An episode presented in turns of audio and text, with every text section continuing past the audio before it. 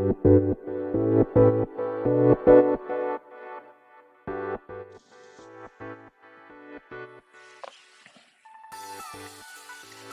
い、始まりました。本を読んでは独り言ラジオ。私、変な髪型をしたポンコツ薬剤師こと町田和俊でございます。はい。というわけでですね、えー、今日もゆるりと、えー、語っていきたいと思いますけれども、えー、今日ですね、ご紹介する本はですね、え月の立つ林でというですね、小説ですね。え青山み、青山美智子さんの、え書かれた、え小説になります。はい。こちらの本はですね、えっ、と、ポプラ社からですね、2022年11月7日に第1釣り発行となっております。はい。初めてですね、多分小説を取り上げるんじゃないかなと思いますけれども、まあ、私ですね、こちらの本はですね、えー、ま友人から、まご紹介いただいた本でして、で、まあ、ななんて言うんでしょうね、こちら、えー、まあ、ちなみにですね、こちら本屋大賞2年連続第2位というですね、えー、帯に、えそんなことが書かれております。はい。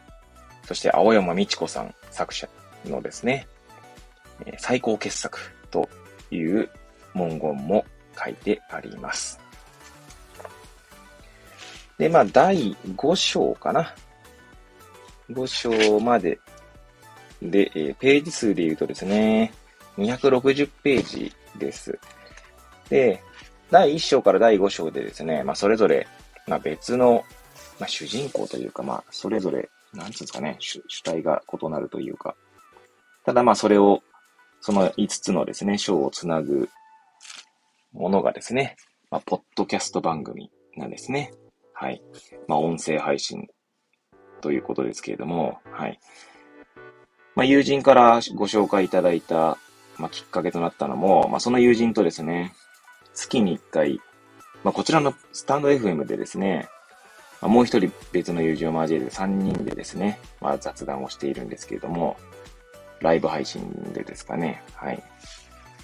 その際にご紹介いただいた本になっております。確かアーカイブが残ってるんじゃないですかね、その、えー、ただまあ1時間超えの 配信なので、まあ そちらを聞くのも大変かと思いますけども。で、まあ、そのご紹介いただいてからですね、まあ、読んでみたんですね。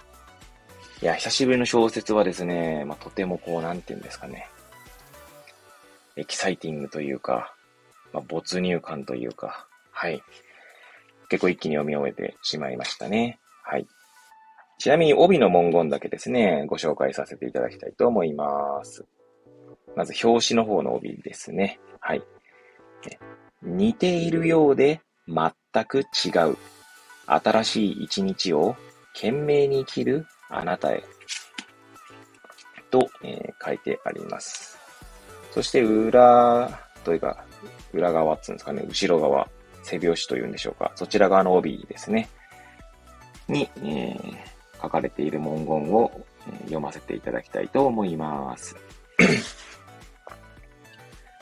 最後に仕掛けられた驚きの事実と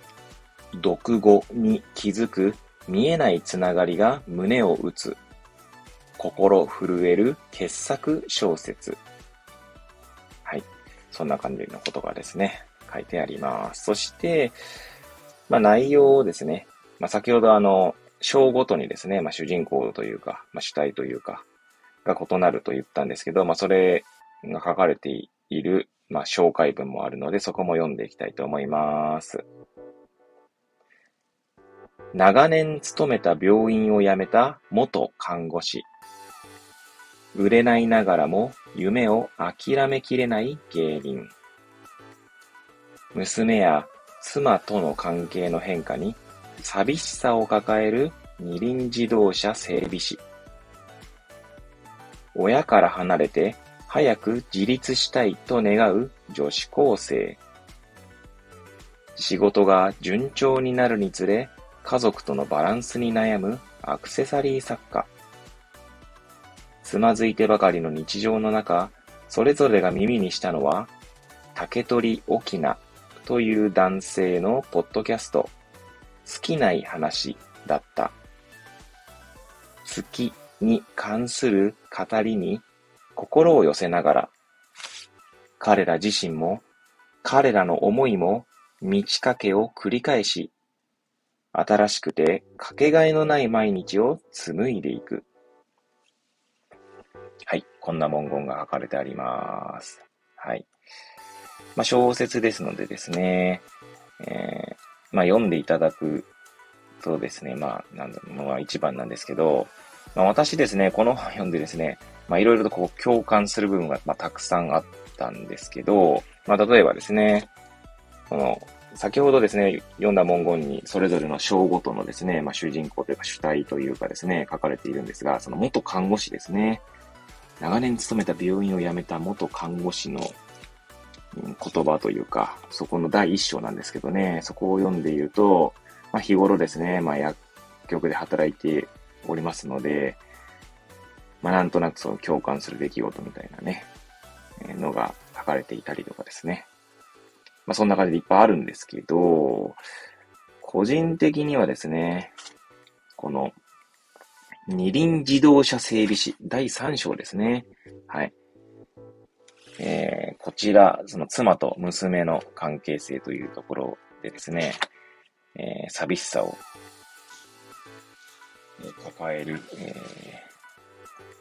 二輪自動車整備士の話なんかをですね、えー、私も一応その5歳の娘がですね、おりますので、なんて言うんだろう、その娘の将来をですね、妄想というか、想像するとですね、ああ、こんな感じで 寂しさを抱えるのかもしれないなぁなんて思いながら読んでおりました。で、その3章のですね、まあ一つのエピソードがあってですね、まあこの二輪自動車整備士の方はですね、なんて言うんでしょう、こう、あんまりこう、機械というんですかね、まあ、パソコン関係というんですかね、まあ、そういったものに疎いんですね。で、まあ、ご自身で、まあ、自営しているわけです。その二輪自動車、まあ、工場というんですかね、整備工場を自営、自営業としてですね、営んでいるんですけれども、で、奥さんとですね、まあ、一緒に、まあ、なんだ、切り盛りしていたわけですね。まあ、しかしですね、その奥さんが、まあ、娘さんの、まあ、結婚というところでですね、ちょっと不在の時間がありまして、で、まあ、その自営業を営む中で、まあ、会計というか経理というんですかね。まあ、そういったものは、まあ、奥さんが、まあ、パソコンを使ってやっているわけですね。はい。で、でただですね、その、要は、まあ、そういった構図になっているので、まあ、奥さんが不在の間ですね、パソコンとか全然ですね、わかんないけど、やんなきゃいけないっていう場面が、になるわけですよ。で、まあそこでですね、まあ、まあ、それ以上言うとなんか、なんつうんですかね、長くなりそうなので、まあ、そこからかいつまんで言うと、まあ、あの、ノートパソコンがですね、まあ、古くなっても全然動かないわけですね。で、そこで、まあ、iPad をですね、まあ、紹介されて、まあ、そこから iPad の使い方、なんだろうな、便利じゃねえか、みたいな。ボタン一つで なんか、なんだ、起動するなんて、なんて便利なんだ、早いな、みたいなことがですね、書かれてるんですけど まあ、これと同じようなシチュエーションがですね、ちょうどこれを読んでから、1ヶ月も経たないうちにですね、まあ、うちで、我が家でもありまして、と言いますのもですね、我が家はですね、うちの妻はですね、どっちかっていうと、そんなにパソコンに詳しい方じゃないんですね。ま、まあ、少なくとも私よりはっていうぐらいなレベルなんですけど、はい。私も全然そんなにあれです。あの、素人に毛が生え、毛が生えてないな。素人です。単なる素人なんですけれども、まあ、ただですね、例えば妻よりは、まあ、パソコン使ってるのかなぐらいな感じですかね。はい。で、まあそんな妻がですね、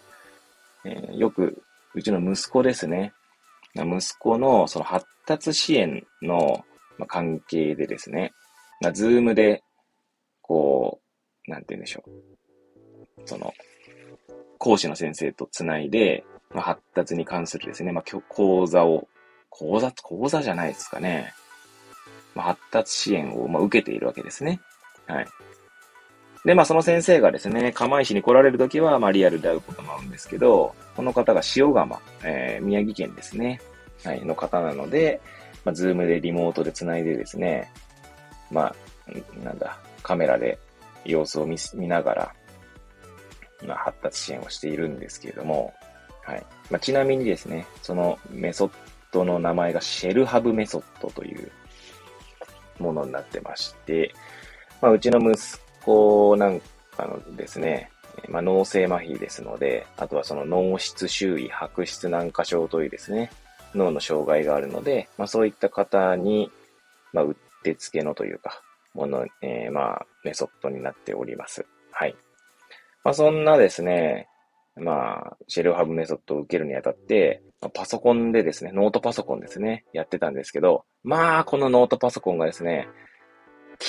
起動するのに1時間以上かかってたんじゃないですかね。はい。というのもあってですね、いつもですね、あの、ボーンとかって言いながらですね、やってたんですけど、あの、間に合わない間に合わないとかですね、言いながらやってたんですけど、まあ私ちょうどですね、ま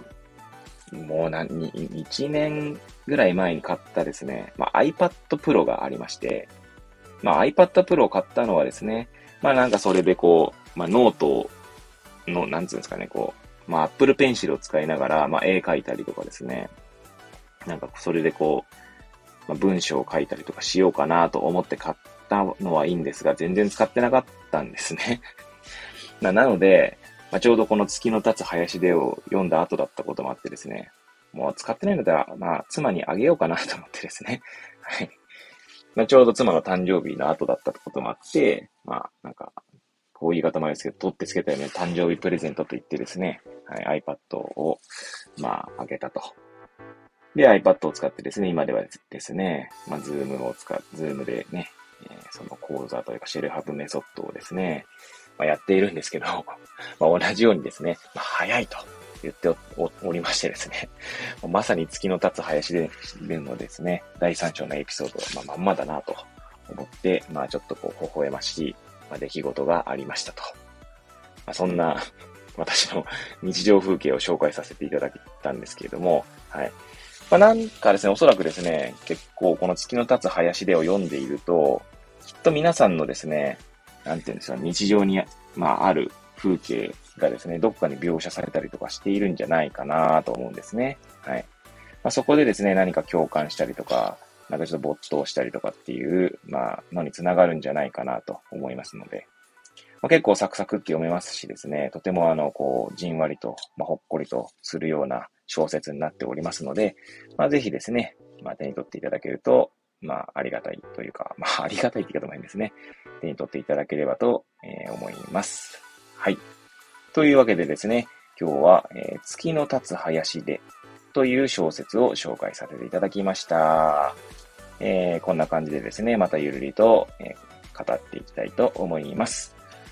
それではまた皆さんお会いいたしましょう。ごきげんよう。